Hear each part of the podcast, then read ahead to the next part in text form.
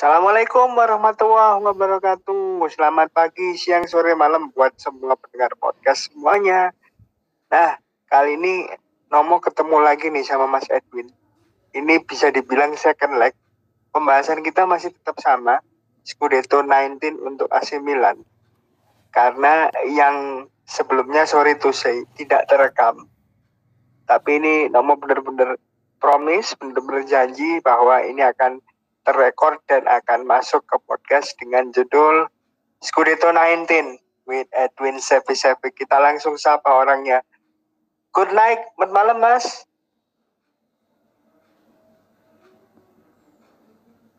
Selamat malam Nomo dan para pendengar Sandy Soccer Podcast. Forza Milan, grazie. Waduh, langsung semangat kena angka 19. Ya, walaupun sedikit just kidding, tiga golnya Milan ke gawang Sassuolo itu gol-gol yang easy gol, gol-gol yang monggo kerso, Mas.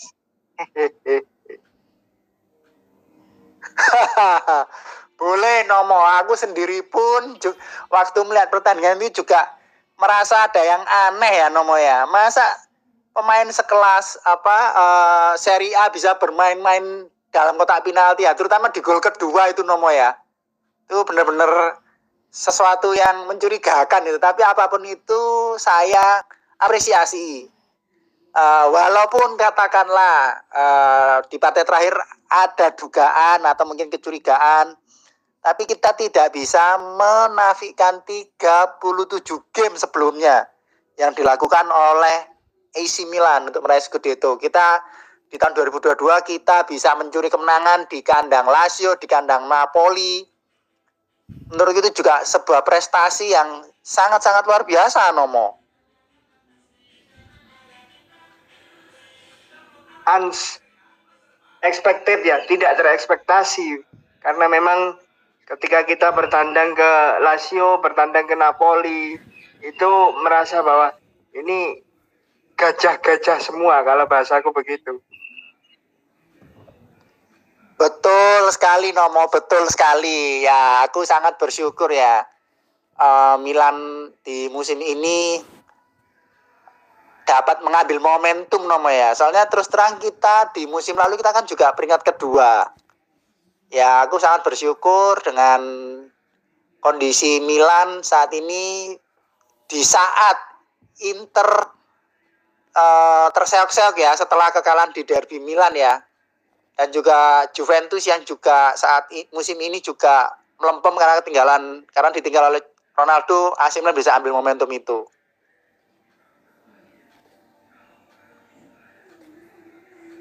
Hmm.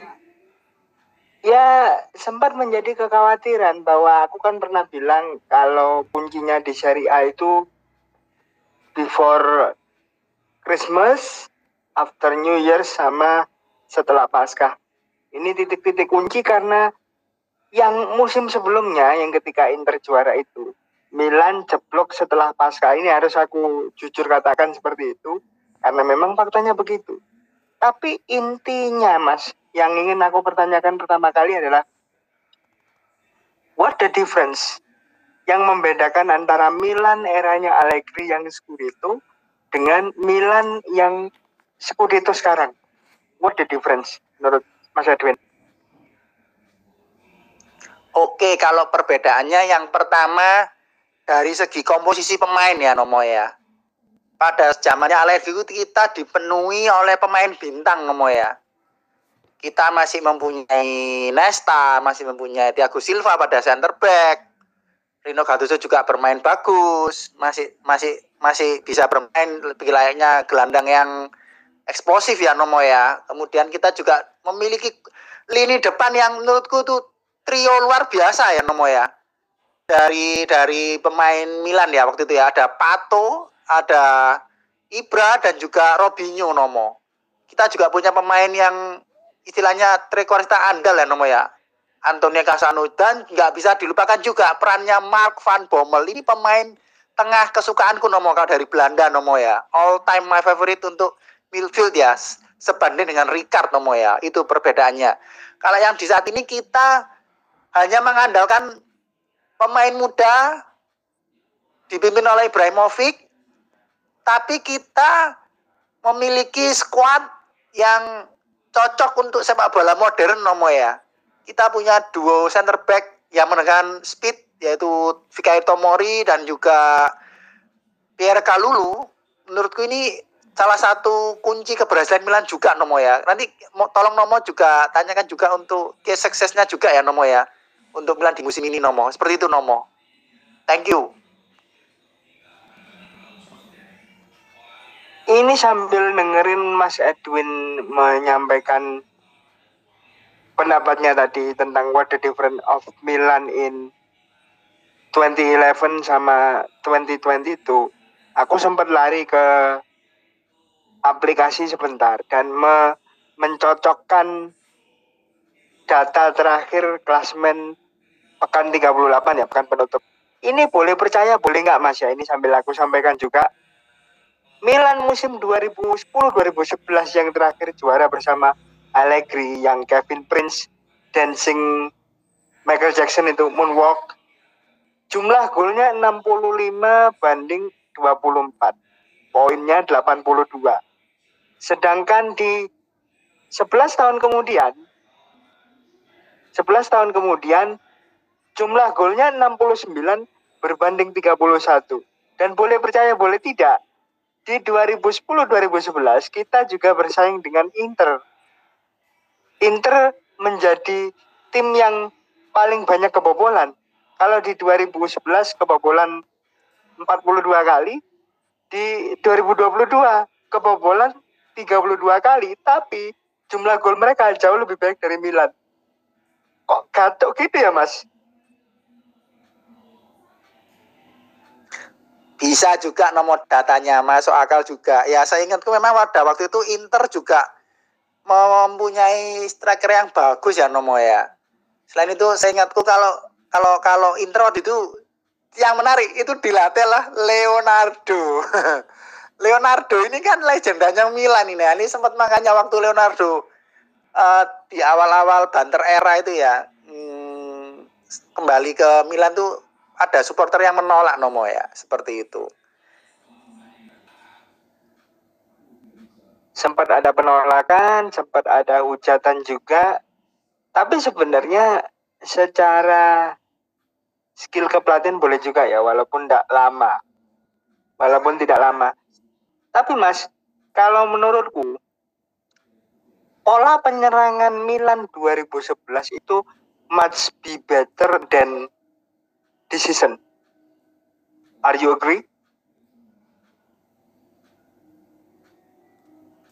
Sangat setuju sekali Nomo. Kita memiliki empat pemain ya di lini depan itu aku masih ingat ya itu saya sampaikan Pato, Ibrahimovic, Robinho, Casano. Kita juga punya gelandang serang yang eksplot, eksplosif Kevin Prince Boateng. Itu gol tinggal menunggu saja Nomo. Apalagi waktu itu kan Ibrahimovic kan masih masa-masa prime-nya ya Nomo ya.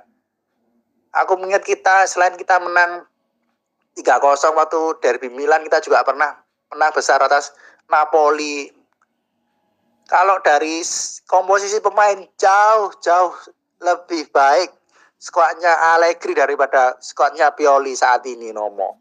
Seperti itu Nomo. Ditambah lagi dengan level of konsistensi ya, walaupun di musim 2010-2011 ya jujur-jujuran aja aku sempat ini komposisi timmu sudah bagus, pemain tengah kreatif ada, gelandang tipikal petarung ada di Rino kan, ada di Gattuso, ada di Pommel juga kan tipe-tipe tipe-tipe bertahan yang ayo kamu mau masuk ke lini pertahanan saya, hadapi dulu saya, langkai dulu saya. Tapi jumlah golnya my hope in 2011 itu sebenarnya pengennya sih di atas 70 tapi cuma dikasih rezeki. Tapi kalau sekarang menurutku sih cara manajemennya Pioli ya, cara memanage pemain-pemain muda yang masih ya katakanlah masih hijau walaupun beberapa nama digadang-gadang sebagai penerusnya si ini dan itu Sandro Tonali contohnya digadang-gadang sebagai the next Pirlo. Tapi itu tidak membuat Pioli gagal mental untuk mengelola mengelola tim. Gimana Mas? Betul sekali Nomo ya. Jadi aku mendengar wawancaranya Pioli setelah Scudetto itu kan sempat diwawancara sama Mario Zuma Mario Zuma itu uh, komentator play by playnya AC Milan di Milan TV. Jadi uh, Mario Zuma ini tanya ke Pioli, apa kuncinya kok bisa uh, beberapa pemain Milan saat ini sangat mendominasi ya perubahannya itu sangat drastis. Jadi dia menyampaikan ini hasil survei kami setelah kami mengakhiri musim lalu 2020-2021 kami memiliki target untuk dua pemain. Tonali dan juga Kalulu. Kami mulai mengintegrasikan ide-ide kami sebagai pelatih apa yang ingin kami inginkan dari mereka. Dan yang sangat luar biasa mereka bisa dengan cepat menangkap maksud kami. Sehingga keinginan Pioli itu bisa didelegasikan dengan baik oleh dua pemain ini. Makanya uh, Pioli ini juga kalau aku rasa ya dia pelatih yang baik karena dia bisa merubah pemain katakanlah ya yang masih hijau bisa bisa berkembang sangat pesat. Seperti itu Nomo.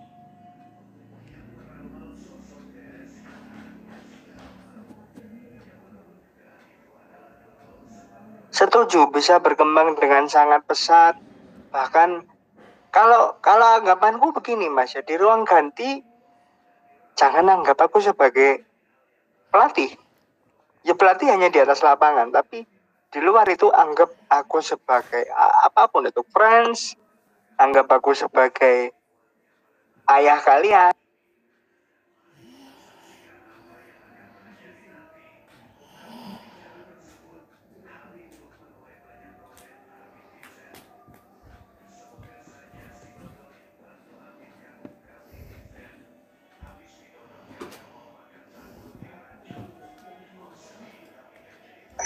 sangat-sangat cair di musim ini.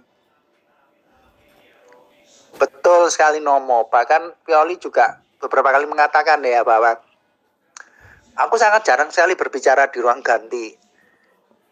Kebanyakan yang berbicara adalah Selatan dan para pemain senior lain ya dalam hal ini Giroud, Kiaer. Dari sini kita lihat namanya bahwa Pioli bukan suatu sosok yang diktator namanya, tidak seperti Conte yang harus menjadi seorang pemimpin. Jadi dia bisa menjadikan sosok yang ayah ya seperti fitur bapak ya. Karena kan banyak pemain muda di AC Milan ya yang jauh dari keluarga. Dari pemain luar Ibrahim Diaz, Makers, Theo Hernandez. Dan kalau kita ketahui kan Pioli ini kan kalau selama wawancara itu memiliki kosakata pilihan yang sopan nomor tidak pernah meledak-meledak bahkan saat kita kalah melawan spesial nomor ya di kandang sendiri itu. Ada gol kita yang dianulir.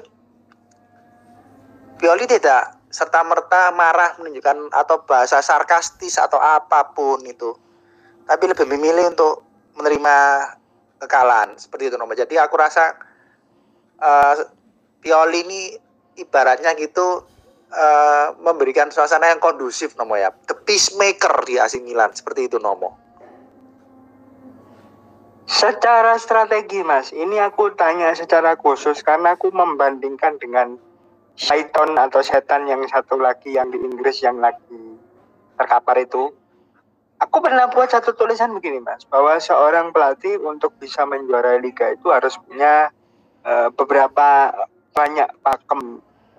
Makanya tidak tidak tidak terpacu pada pakem yang itu itu saja dan bisa beradaptasi dengan liganya. Kalau Stefano Pioli ini kan memang sudah hafal betul dengan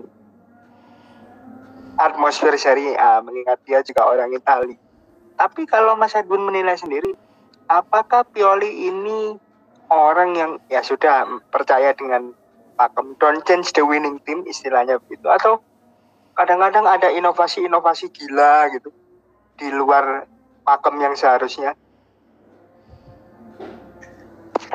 Kalau itu sih aku mencatat Pioli ini beberapa beberapa kali melakukan eksperimen dan berhasil ya Nomo ya. Salah satunya Rade Kronik. Jadi untuk pertandingan yang big game dia berani mencadangkan Brahim Diaz dan memilih Rade Kronik yang berperan sebagai dua posisi Nomo sebagai track warsita dan juga gelandang gelandang jangkar jadi bertugas untuk melakukan tackle atau pemutus serangan inter melalui intercept Nomo ya salah satunya yaitu waktu melawan Atalanta itu juga tacklingnya kan juga bersih. Sehingga gol fantastis Theo bisa terjadi. Demikian juga waktu melawan Sassuolo kan dia berhasil mencuri golnya eh mah mencuri di gol ketiga kan dia kok mencuri pema, bola dari pemain Sassuolo Nomo. Seperti itu. Bahkan aku ingat ya Nomo ya. Waktu itu Milan uh, di musim yang lalu pada saat Hakan Calhanoglu itu bermain masih bermain di AC Milan ya waktu kita bikin melawan Juventus di home-nya Juve di J Stadium. Pioli secara jenius mengorbitkan Brahim Diaz sebagai trequartista murni dan menggeser posisi Hakan sebagai sayap kanan Nomo. Dan terbukti berhasil. Hakan memberikan asis melalui free kick dan gol pertama Milan juga terjadi melalui gol dari Brahim Diaz Nomo ya. Itu menurutku Pioli juga cukup strategi punya strategi yang baik Nomo ya. Cukup jitu dalam meracik strategi seperti itu Nomo. Jadi tidak melulu 4-2-3-1 bahkan bisa menjadi 4-3-3 seperti itu Nomo. Dan kalau aku lihat juga bagaimana pintarnya Pioli ini menerapkan strategi yang bisa mengatur tempo ya dalam arti kapan kamu harus main yang fast, kapan kamu harus main agak lambat sedikit. Tidak tidak melulu seperti pakem Italia kebanyakan yang mainnya mohon maaf jalan kaki, tunuk-tunuk gitu, main lambat sehingga penonton yang datang ke stadion pun ya boleh dikatakan rugi menonton kita. Tapi Pioli tidak seperti itu. Betul sekali Nomo ya. Dan yang paling asik itu kan kita sekarang punya uh, pemain dengan karakter menyerang ya yang memiliki kecepatan luar biasa nomor ya. Di sisi kiri ada Theo Hernandez dan juga Rafael Leo dan itu kan banyak sekali aksi-aksi soloran ya dari mereka berdua itu yang membuat permainan Milan ini bisa lebih enak ditonton daripada yang beberapa musim sebelumnya Nomo ya. Selain itu kita kan juga punya gelandang yang punya kecepatan yang sangat baik juga yaitu Frank Casey dan juga Tonali Benacer juga memiliki speed yang cukup baik sebagai gelandang Nomo ya. Sangat agile sangat lincah Nomo. Seperti itu Nomo. Ya kalau masalah agile atau agility ini teman-teman harus tahu saya sendiri juga mencermati ada beberapa pemain Milan yang punya agility. Bahkan pemain ini sebenarnya sebelumnya ketika awal lihat ini orang saya, saya tidak terlalu suka. Satu Rafael Leo ini punya agility yang bagus bahkan gol tercepatnya yang jadi rekor itu tercipta di di kala dia memperkuat Milan dan Milan bermain away itu terbukti punya agility, punya speed, mereka bisa memperhitungkan timingnya. Dan komposisinya itu benar-benar benar-benar bikin tim ini kompak banget gitu.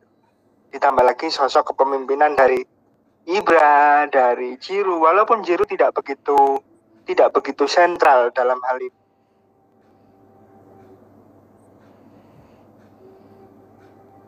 Betul sekali Nomo. Waktu itu sekitar mana waktu itu golnya Leo yang menarik. Yang gol tercepat 0,2 detik itu ya.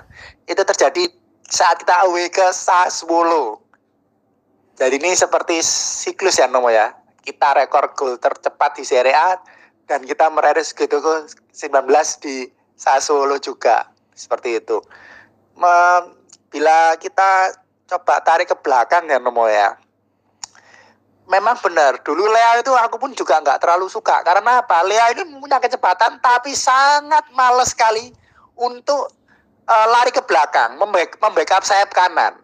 Seperti itu. Jadi kalau dia kehilangan bola, ya udah lawan diserang, back kanan diserang, dia diserang oleh back sayap maupun dari uh, penyerang dari lawan Lea ini sangat jarang sekali untuk mau membantu. Nah, akhir-akhir ini mau bantu sudah mulai istilahnya mulai giras ya kalau orang Surabaya bilang ya Nomo ya. Seperti itu Nomo. Pengamatan yang luar biasa dari Nomo. Seperti itu. Ya mas, karena jujur aja aku sempat menginginkan pemain ini udahlah ngapain kamu di situ keluar aja. Tapi ternyata setelah 6,2 detik itu aku jadi oh iya bener ini pemain ada ada fungsinya. Selama dia bisa menempatkan posisi dan pintarnya Pioli juga penempatannya pas juga gitu loh. Bahkan ketika ketika lihat dia ya mohon maaf aku bandingkan dia dengan Vini cuman kalau kita kita face to face kan antara Vini dengan Leo ini ini ini berbeda karakter karena Vini cenderung lepas lepas dan berani bawa berani bawa bola berani menusuk walaupun tidak ter tidak terlalu menerima umpan matang ya. Benar-benar ada perlunya ketika gol ala Tom Brady kalau aku boleh bilang ya gol ala Tom Brady. Kenapa aku sebut ala Tom Brady? Buat teman-teman yang nggak tahu siapa Tom Brady Tom Brady itu pemain American football. Golnya dia itu kan kontribusi dari Mike Maignan yang kasih umpan sejauh 60 meter lebih. Itu benar-benar ter terlihat kalau Leo ini ada fungsinya mas. Kalau menurutku begitu Betul sekali Nomo ya. Waktu itu gol terjadi saat lawan Sampdoria.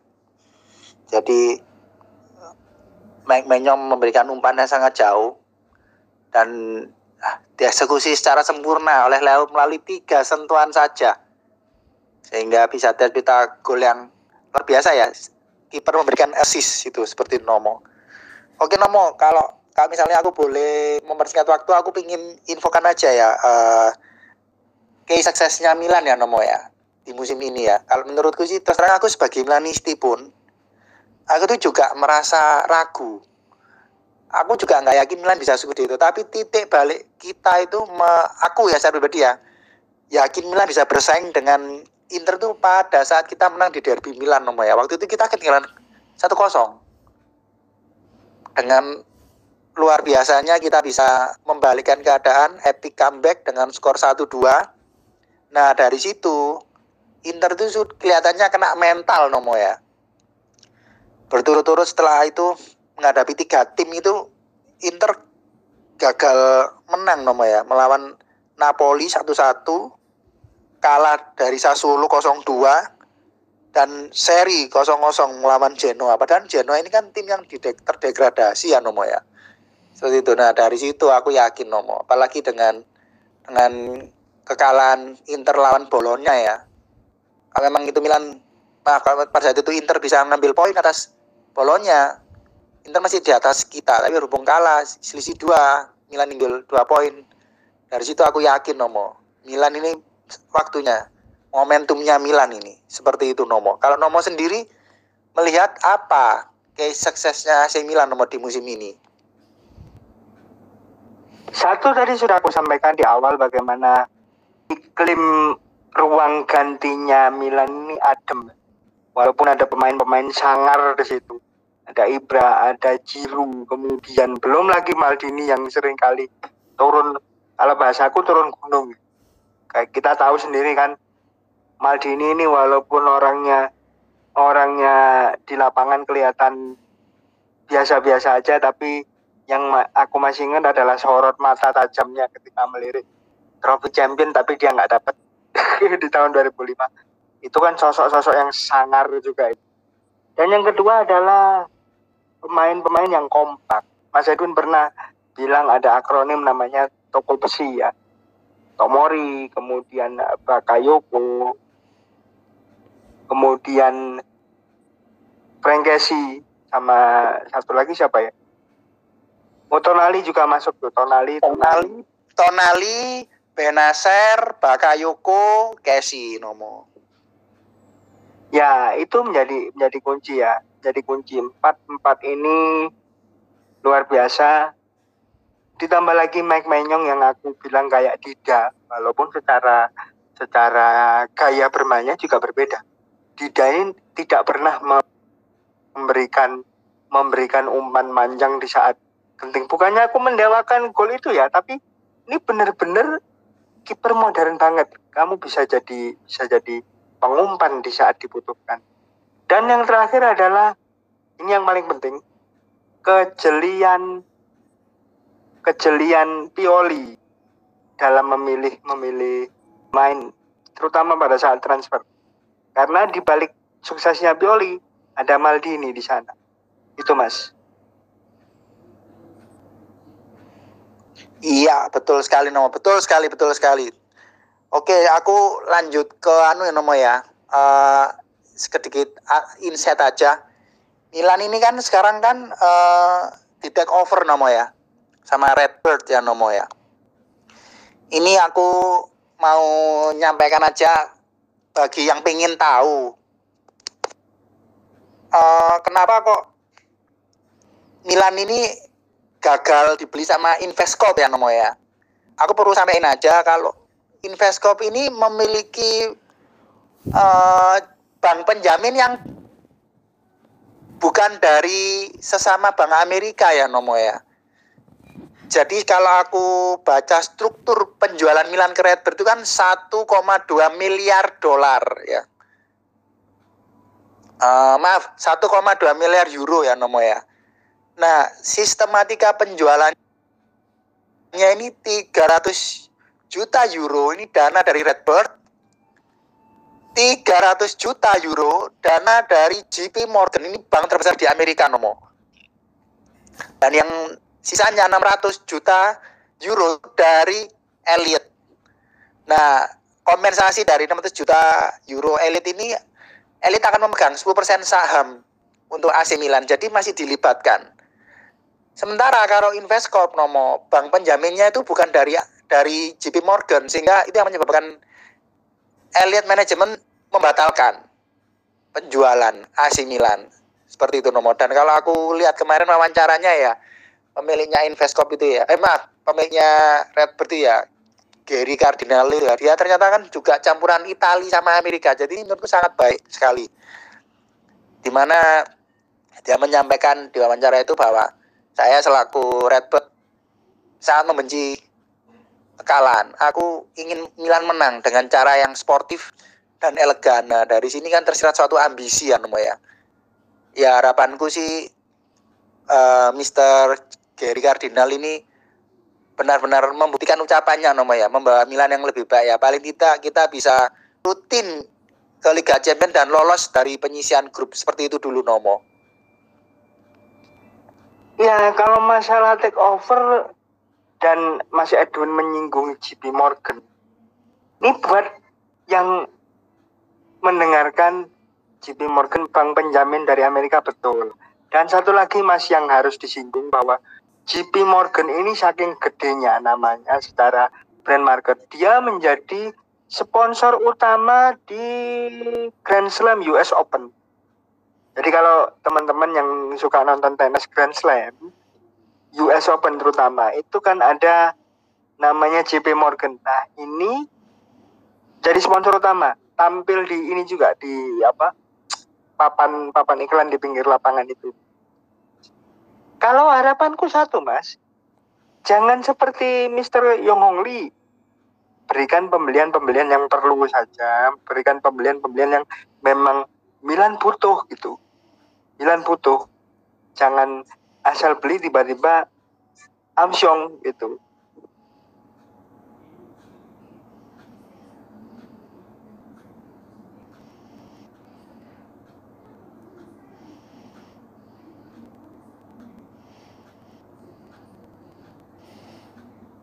Dan satu lagi nih baru terpikirkan uh, orbitin anak-anak muda lagi aja. Orbitin anak-anak muda lagi aja.